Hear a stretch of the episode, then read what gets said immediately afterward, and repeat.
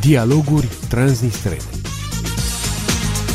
30 de minute cu Radio Europa Liberă Bună ziua, dragi ascultători, sunt Lina Greu și vă prezint astăzi la microfonul Europe Libere emisiunea Dialoguri Transnistrene din sumarul ediției.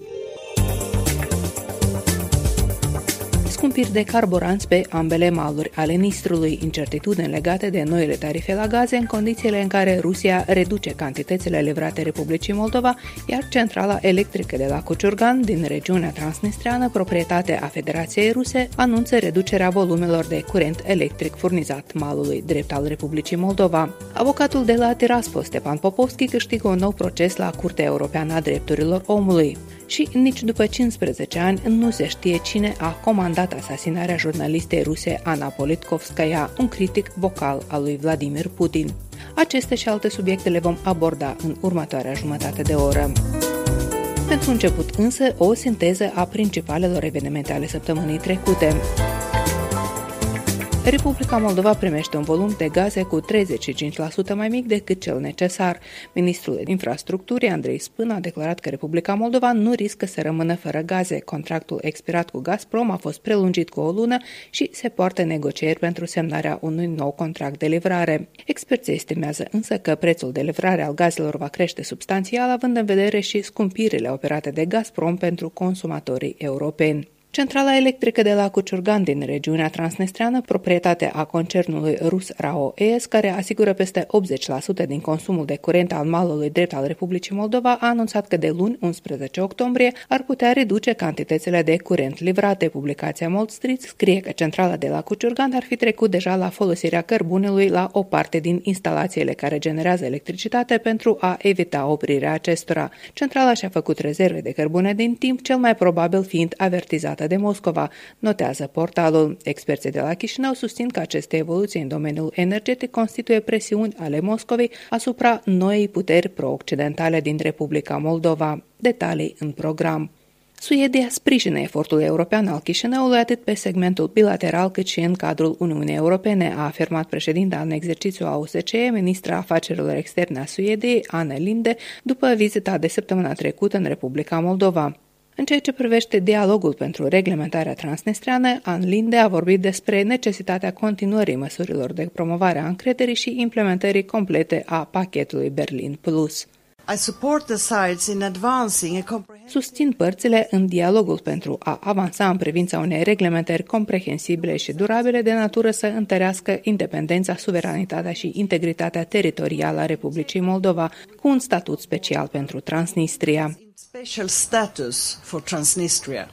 La o conferință de presă comună, ministrul de externe Nicu Popescu a revenit și asupra cererii de retragere a trupelor ruse din Republica Moldova. Noi vedem reglementarea problemei transnistrene în baza integrității teritoriale a Republicii Moldova, cu respectarea drepturilor și libertăților fundamentale ale omului în regiunea transnistreană, cu retragerea trupelor străine aflate pe teritoriul Republicii Moldova și distrugerea muniților actualmente stocate în această regiune, care constituie un risc major pentru populația situația din această regiune.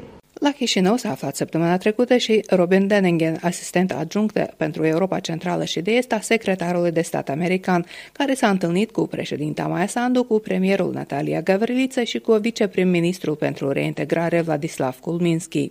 Iar joi, Vladislav Kulminski a mers la Moscova împreună cu un reprezentant al Ministerului de Externe și al președinției de la Chișinău. La Moscova, delegația a discutat despre reglementarea transnistreană și componenta energetică, adică noul contract pentru livrarea gazelor și prețul acestora.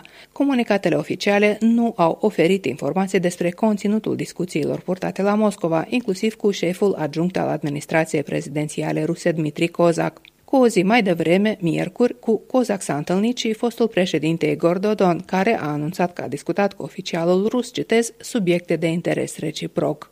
Sunt Lina Grâu și vă prezint principalele știri la Radio Europa Liberă. Statisticile îmbolnăvirilor de COVID-19 bat noi recorduri negative, iar specialiștii avertizează asupra agravării situației din cauza variantei Delta mai contagioasă, mai ales în țările cu rate scăzute de vaccinare.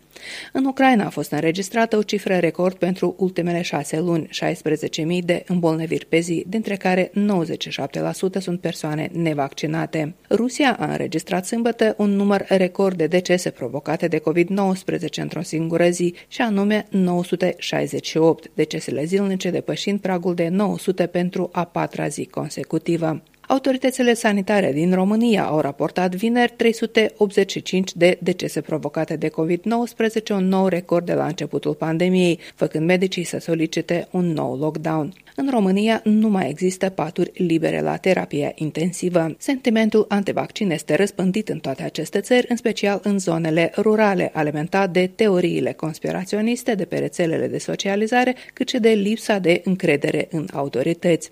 În Republica Moldova situația se înrăutățește constant în ultima perioadă. Numărul de noi îmbolnăviri a ajuns și la aproape 1800 pe zi săptămâna trecută, iar rata de vaccinare este în jur de 30%. Regiunea transnistreană este zona cu cea mai mare incidență după Chișinău, acolo fiind înregistrate un sfert din numărul total de îmbolnăviri pe țară. Procentul de populație vaccinată în stânga Nistrului este de doar 22%.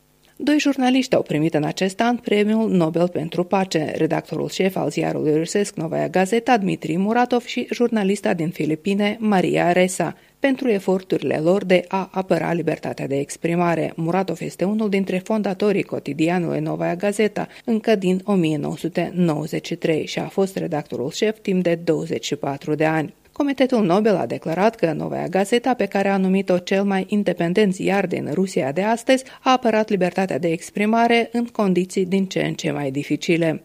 Comitetul de la Oslo a salutat atitudinea critică a ziarului față de putere și jurnalismul bazat pe fapte ca și integritatea profesională în pofida presiunilor și amenințărilor constante la care este supusă activitatea presiei în Rusia. Cel puțin șase jurnaliști de la Novaya Gazeta și-au pierdut viața de la fondarea publicației, inclusiv Ana Politkovskaya, asasinarea căreia nu a fost elucidată în Rusia.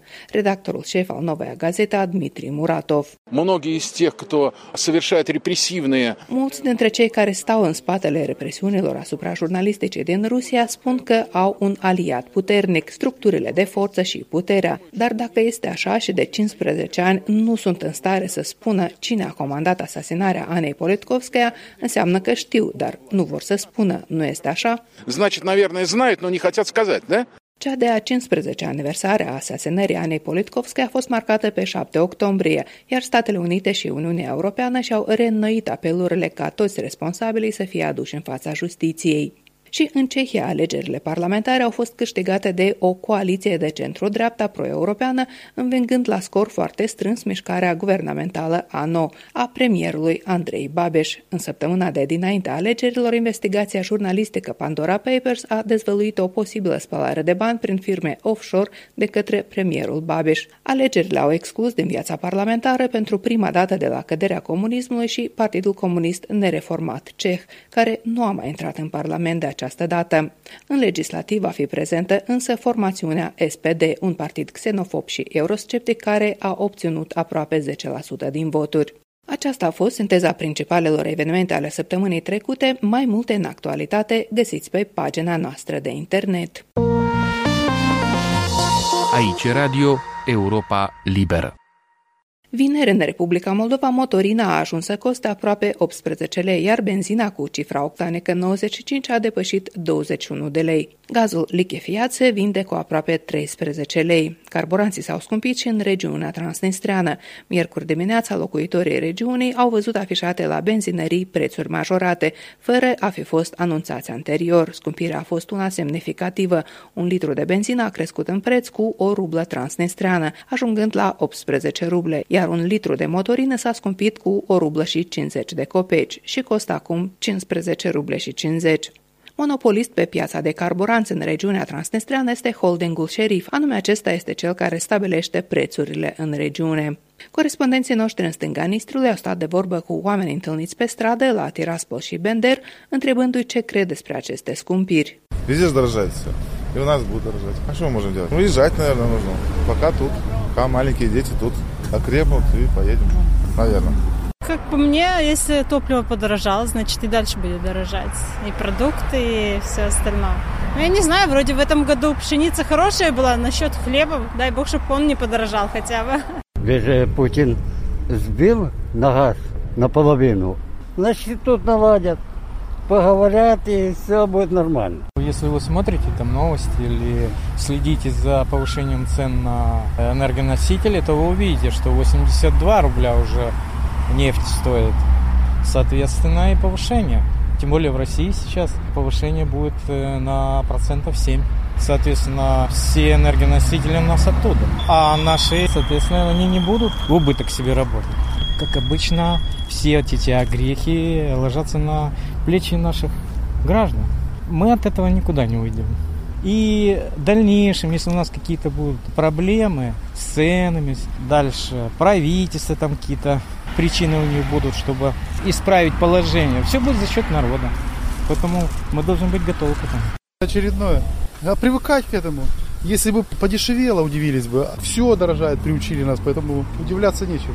Еще будет дорожать, и отношусь очень отрицательно. И не только топливо, все подорожает. Вот что людям делать, не знаю, кричать, выходить на митинги и говорить о чем-то. Я даже не знаю. Очень, очень плохое положение у нас. Vocea ale locuitorilor de la Tiraspol și Bender. Radio Europa Liberă, în permanentă legătură cu dumneavoastră prin www.europalibera.org www.europalibera.org Comunicând, aflăm împreună adevărul. Centrala electrică de la Cuciurgan a anunțat printr-o scrisoare că, începând de luni 11 octombrie, ar putea reduce livrările de energie electrică, după ce furnizorul rus de gaze a redus cantitățile livrate Republicii Moldova. Scrisoarea a fost făcută publică de fostul vicepreședinte al Parlamentului, Alexandru Slusar, care admite că acțiunile întreprinderii din stânga Nistrului ar putea reprezenta o formă de presiune pe demnitarii de la Chișinău, care au negociat săptămâna trecută în Rusia noul preț la gaze. Centrala de la Cuciurgan se află pe teritoriul controlat de administrația de la Tiraspol și aparține concernului rus RAO ES. Malul drept al Republicii Moldova depinde în proporție de 80% de livrările de curent din regiunea transnistreană, fiind capabil să-și asigure doar 20% din necesități din producția internă și din surse regenerabile. Acum câțiva ani, Republica Moldova cumpăra curent electric și din Ucraina, însă în ultimii câțiva ani, guvernarea socialistă a declinat ofertele venite de la furnizorii ucrainieni. Este clar că toate resursele energetice din Federația Rusă sunt folosite ca o bâtă de șantaj economic care se transformă în șantaj politic, a spus Alexandru Slusar în cadrul emisiunii Cutia Neagră de la TV8. Potrivit lui, nu este întâmplător că această scrisoare a apărut exact în perioada în care în Federația Rusă se aflau la negocieri două delegații din Republica Moldova. Pe de altă parte, reprezentanții guvernării atrag atenția asupra faptului că, la nivel oficial, guvernul, prin ministrul infrastructurii, Andrei Spânu a dat asigurări că Republica Moldova nu va rămâne fără gaze. Chiar dacă ipotetic s-ar reduce volumul de gaze din Rusia, este deja funcțional gazoductul Iași-Chișinău, a spus deputatul PAS Vasile Grădinaru. Prioritatea Chișinăului este încheierea unui contract nou de import a gazelor naturale, iar autoritățile moldovene au o poziție de negociere slabă pentru că Gazpromul rămâne singura sursă, iar prețul gazelor pe piața europeană este în acest moment la un nivel record. Liliana Barbaroșie are detalii. La începutul lunii, când a expirat contractul anterior, autoritățile guvernamentale au spus doar că vor încerca să negocieze altul până la sfârșit de octombrie, iar până atunci va funcționa vechiul acord, bazat pe un preț de import de 790 de dolari pentru 1000 de metri cubi, adică de 6 ori mai mare ca în ianuarie 2021. Liderul socialist Igor Dodon, care a mers între timp la Moscova, s-a întâlnit cu Dimitri Kozak și le-a prevestit moldovenilor o iarnă grea, spunând într-un mesaj pe Telegram că vor sta înghețați în fața televizoarelor și nu vor avea bani să-și plătească consumul de gaze. Aluzie probabil la o viitoare creștere spectaculoasă de tarife. Anatol Țăranu, analist politic de la Chișinău, care în trecut a fost o vreme ambasador al Republicii Moldova în Federația Rusă, crede că, așa cum o arată aceste evoluții, este foarte probabil că Rusia se pregătește să pună în aplicare în raport cu noile autorități politice de la Chișinău tradiționala sa pârghie de presiune, cea energetică. Factorul gazelor este pus în aplicare de către Federația Rusă în raport cu toată lumea și în primul rând cu Europa. inclusiv cu Europa Occidentală. Dacă acest factor lucrează în favoarea Rusiei într-o zonă atât de privilegiată cum este Europa Occidentală, păi Republica Moldova, în mod firesc, este obiectul asupra căruia se va răsfrânge această influență rusească datorită pârghiei gazelor. Înainte de călătoria sa de acum la Sankt Petersburg pentru un forum internațional dedicat gazelor naturale, viceprim-ministrul pentru infrastructură, Andrei Spânu, s-a arătat totuși optimist, spunând că Republica Moldova depune eforturi și ar avea perspective bune să obțină un acord cât se poate de prielnic cu Gazprom, fără să explice pe ce se bizuiește. Anatol Țăranu, pe de altă parte, anticipează intervenirea unor dificultăți dificultăți majore în curând în chestiunea asigurării cu gaze a Republicii Moldova, iar cale pe care o sugerează țăranul guvernului Gavrilița e să încerce să se asigure și în acest subiect pe sprijin masiv occidental în fața Rusiei. Chiar dacă Occidentul are el însuși dificultăți acum legate de prețurile la energie. Poziția Republicii Moldova în raport cu Federația Rusă, în negociere cu Federația Rusă, inclusiv pe problema gazelor, este foarte slabă. Gazpromul este monopolist, poate să facă aici orice vrea. Sigur că în limitele înțelegerilor convenite, în limitele dreptului internațional, dar noi știm care este abordarea Federației Rusiei în raport cu dreptul internațional. Cine este puternic, acela are dreptate. Din acest punct de vedere, poziția Republicii Moldova este foarte vulnerabilă. Și negocierea directă cu Federația Rusă înseamnă punerea pe tapet a problemelor spinoase pentru Republica Moldova, cum ar fi Transnistria și prezența militară rusă în uh, Transnistria. Rușii vor fi gata să facă anumite cederi, eu cred că minime, dar uh, în schimbul unor cederi foarte serioase pe aceste dosare extrem de vulnerabile pentru Republica Moldova. Negocierea cu Bucureștiul și cu Bruxelles. Salvarea noastră este acolo. De acolo am putea să obținem anumite compensații, de acolo am putea să obținem anumite ajutoare pentru a supraviețui în această iar și în caz dacă vom fi capabili să mobilizăm factorul partenerii noștri de dezvoltare în Occident, asta ar putea să diminueze din presiunea Moscovei asupra noastră. Tocmai acum călătorește la Moscova și vicepremierul pentru reintegrare, Vladislav Kulminski. Demnitarul guvernamental este însoțit de un secretar de stat din Maie, de consiliera pe politică externă a șefei statului, iar înainte de plecare, el a purtat convorbiri cu mai mulți ambasadori occidentali, inclusiv cu cel de la București, dar și cu un oficial din Departamentul de Stat american. Kulminski se va întâlni și el cu Kozak, responsabilul de dosarul moldovean din președinție de la Moscova, după întrevederile de azi, un comunicat al externelor ruse anunțase că discuțiile au vizat perspectivele reglementării transnistrene. Din Chișinău, Liliana Barbaroș, Radio Europa Liberă.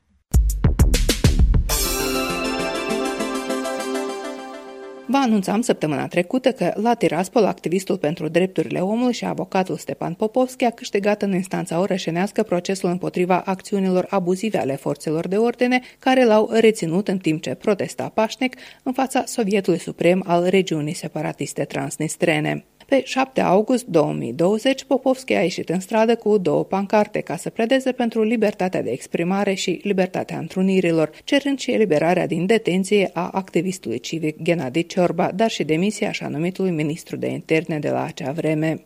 Miliția a întrerupt pichetul lui Stepan Popovski, l-a reținut, i-a confiscat pancartele și l-a interogat timp de câteva ore și apoi l-a eliberat. După mai bine de un an de la incident, tribunalul de la Tiraspol i-a dat dreptate activistului, considerând reținerea sa drept ilegală și abuzivă. Decizia instanței de la Tiraspol a fost văzută ca fiind una surprinzătoare de cei care monitorizează situația drepturilor omului în regiunea transnistreană. În ultimii ani, acolo au fost semnalate numeroase abuzuri, fiind persecutate vocele critice din societate, iar la nivel internațional au fost formulate numeroase îngrijorări privind încălcarea drepturilor omului de către administrația de la Tiraspol. În acest context, procesul câștigat de Stepan Popovski este practic singurul în care o instanță transnistreană dă câștig de cauză unui cetățean în detrimentul structurilor de forță din regiune.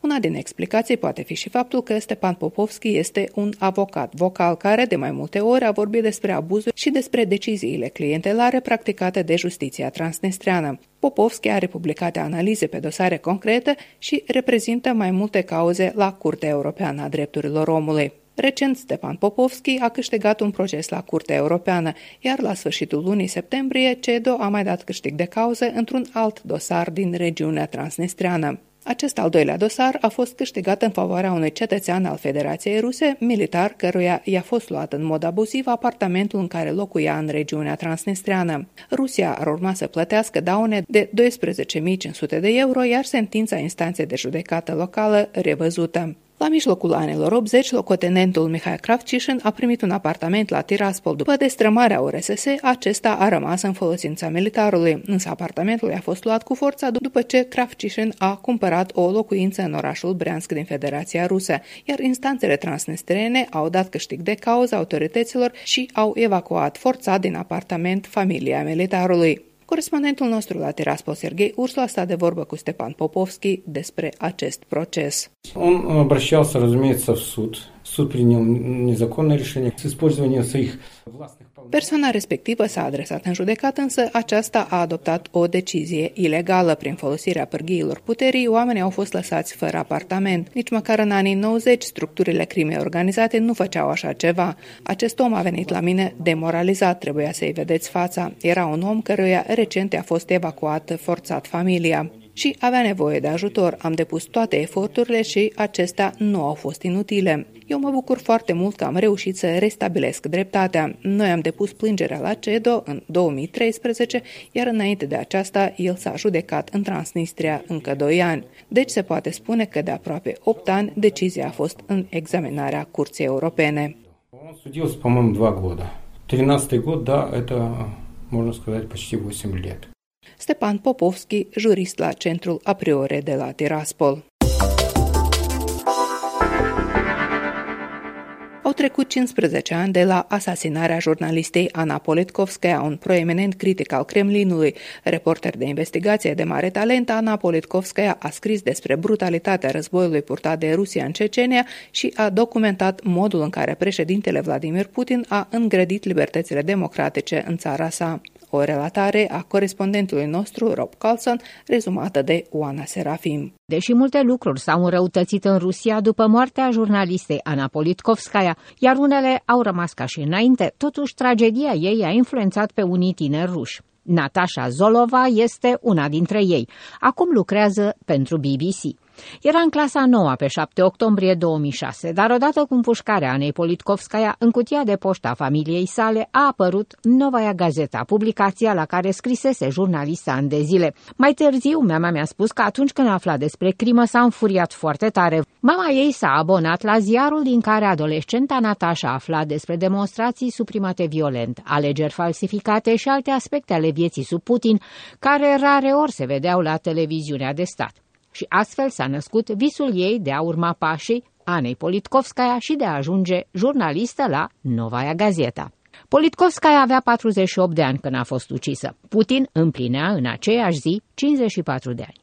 Într-o carieră presărată cu amenințări cu moartea și cu o presupusă încercare de otrăvire, Ana Politkovskaya și-a câștigat reputația de jurnalistă de investigație plină de curaj, urmărind destine ale celor cărora li s-au încălcat brutal drepturile, în special în Caucazul de Nord, în Cecenia, ne întoarcem într-un abis sovietic, într-un vid informațional care explică moartea prin propria noastră ignoranță. A scris ea în cartea ei din 2004, Rusia lui Putin. Dacă doriți să continuați să lucrați ca jurnalist, trebuie să-l serviți în totalitate pe Putin. În caz contrar, moartea, glonțul, otrava sau procesele, oricare dintre acestea vor crede că sunt potrivite serviciile noastre speciale, câinii de pază ai lui Putin. La 15 ani de la moartea sa, Putin rămâne ferm în controlul politicii rusești, iar jurnaliștii spun că evaluarea Anei Politkovskaya a situației pentru jurnalismul independent a fost clar văzătoare. Practic, în fiecare zi primim știri despre represiune împotriva unor publicații sau jurnaliști, a declarat pentru postul nostru Sofia Rusova, codirector al Uniunii Jurnaliștilor și a lucrătorilor media. În ultimul deceniu, situația s-a schimbat mult, a adăugat ea. Acum se adoptă noi legi represive, practic, în fiecare săptămână. Vladimir Soloviov, președintele Uniunii Jurnaliștilor din Rusia și membru al Consiliului Prezidențial Consultativ pentru Drepturile Omului și Societatea Civilă, a declarat postului nostru că semnează scrisori aproape în fiecare zi către agențiile de aplicare a legii în sprijinul jurnaliștilor supuși atacurilor. Printre legile adoptate în ultimii ani sunt și așa numitele legi ale agenților străini, legea organizațiilor nedorite și legile care se presupun că au avut drept scop combaterea extremismului toate acestea fiind utilizate într-o campanie accelerată de denigrare sau închidere a presei independente și organizațiilor societății civile. Multe dintre mijloacele de informare pe internet pe care Politkovskaya le-a considerat ultima speranță a Rusiei au fost vizate, alungate din țară sau forțate să închidă doar în ultimele luni. Jurnaliști au fost desemnați agenți străini, închiși sau forțați să se autoexileze. Potrivit avocaților noștri, ori de câte ori o organizație media sau un jurnalist sunt desemnați drept agent străin, nu există nicio explicație din partea autorităților de ce au făcut acest lucru, a spus Soloviov. Nu sunt prezentate fapte. Acest lucru, desigur, este foarte îngrijorător pentru jurnaliști, deoarece toți, cel mai probabil, am avut contacte cu colegi străini și mulți au primit onorarii de la mass media din străinătate. Mă bucur că mama nu a trăit să vadă ce s-a întâmplat în ultima vreme, a scris jurnalista Natasha Zotova, care a lucrat la Novaia Gazeta din 2010 până în 2017. Cel puțin nu trebuie să-și facă griji că devine mama unui agent străin. În postarea sa pentru flashmobul, care a fost creat pentru a populariza hashtagul în limba rusă pentru profesie interzisă, jurnalistul de la site-ul Meduza, Pavel Borisov, a subliniat modul în care s-a schimbat mediul pentru jurnalismul rus de la uciderea Anei Politkovskaya. În 2008, a spus el, un jurnalist onest putea găsi un loc de muncă într-o companie de media privată cu etică și standarde. Până în 2011, a spus el, un astfel de jurnalist trebuia să găsească o companie de media privată cu etică și standarde și mai ales cu un proprietar care nu a fost cooptat de putere. În 2014, jurnalistul respectiv trebuia să găsească o organizație media înregistrată în străinătate și care avea un proprietar capabil să se izoleze de presiunile asupra sa. Până în 2018, el sau ea trebuiau să găsească de lucru cu o organizație de media străină precum BBC sau Radio Svoboda. În 2020, jurnalistul respectiv trebuia să-și creeze propriul blog sau un canal propriu YouTube sau ceva similar. Până în 2021, a scris Borisov, un astfel de jurnalist era scos din joc. Nicolai Podosokorski, analist media și membru al PEN clubului din Sankt Petersburg, spune că guvernul rus nu și-a lansat atacurile numai asupra libertății presei, nu a vizat doar jurnaliștii și mass media, ci și organizațiile societății civile și activiștii, care altfel i-ar putea apăra. Nominal acum există multe organizații, asociații și mișcări publice, a spus el, dar în realitate vedem că cei care apără cu adevărat drepturile omului sunt atacați. Vedem cum li se pun diferite etichete de la agenți străini la organizații nedorite. Aceasta este într-adevăr tragedia noastră comună. Galina Arapova, un avocat specializat în problemele presei din Sankt Petersburg, a fost de acord spunând că ședințele judecătorești în cazurile care îi privesc pe jurnaliști sau organizațiile media rareori durează mai mult de 10 sau 15 minute. De aceea, singura speranță pentru jurnaliști este să-și apere drepturile prin Curtea Europeană a Drepturilor Omului, a declarat avocata postului nostru. Denis Kamaliagin, redactor șef al unui ziar local din Pskov și unul din primii jurnaliști ruși care a fost adăugat pe lista agenților străini în decembrie 2020, i-a spus corespondentului nostru că societatea rusă a fost mult prea pasivă în fața represiunilor în curs de desfășurare. Oamenii sunt gata să ceară unui parlamentar din opoziție să le apere drepturile, dar ei nu îl vor apăra pe acesta dacă va avea nevoie. Oamenii sunt gata să ceară presei să scrie adevărul și să-i apere, dar nu sunt gata și ei să apere mass media. Aceasta este societatea noastră. Din păcate, culegem roadele istoriei noastre comuniste crede Denis Kamaliagi. Nadejda Isaieva este jurnalistă pentru Novaia Gazeta, care a scris de asemenea un scurt eseu pentru flash mobul virtual pentru libertatea presei, în care a deplâns distrugerea mijloacelor de presă de renume și expulzarea jurnaliștilor talentați pe rețelele de socializare. Jurnalismul independent devine într-adevăr o profesie interzisă, a scris ea pe Facebook. Când scrie o relatare, te întreb mereu dacă nu cumva ar putea să nu vină după tine poliția și să-și cerceteze birou biroul sau să-ți deschidă un dosar penal. Dar apoi te întorci la muncă. Trebuie să existe cineva în țară cu curajul de a scrie adevărul. La Novaia Gazeta stau în biroul în care lucra Ana Politkovskaya. De fiecare dată când mă uit la fotografia ei, înțeleg că jurnalismul independent este o valoare importantă pentru care trebuie să luptăm. Pentru că dacă nu o facem noi, cine ar face-o? Se întreabă Nadejda Isaieva, jurnalistă la Novaia Gazeta, uitându-se la fotografia Anei Politkovskaya. Oana Serafim cu detalii despre cazul Anei Politkovskaya.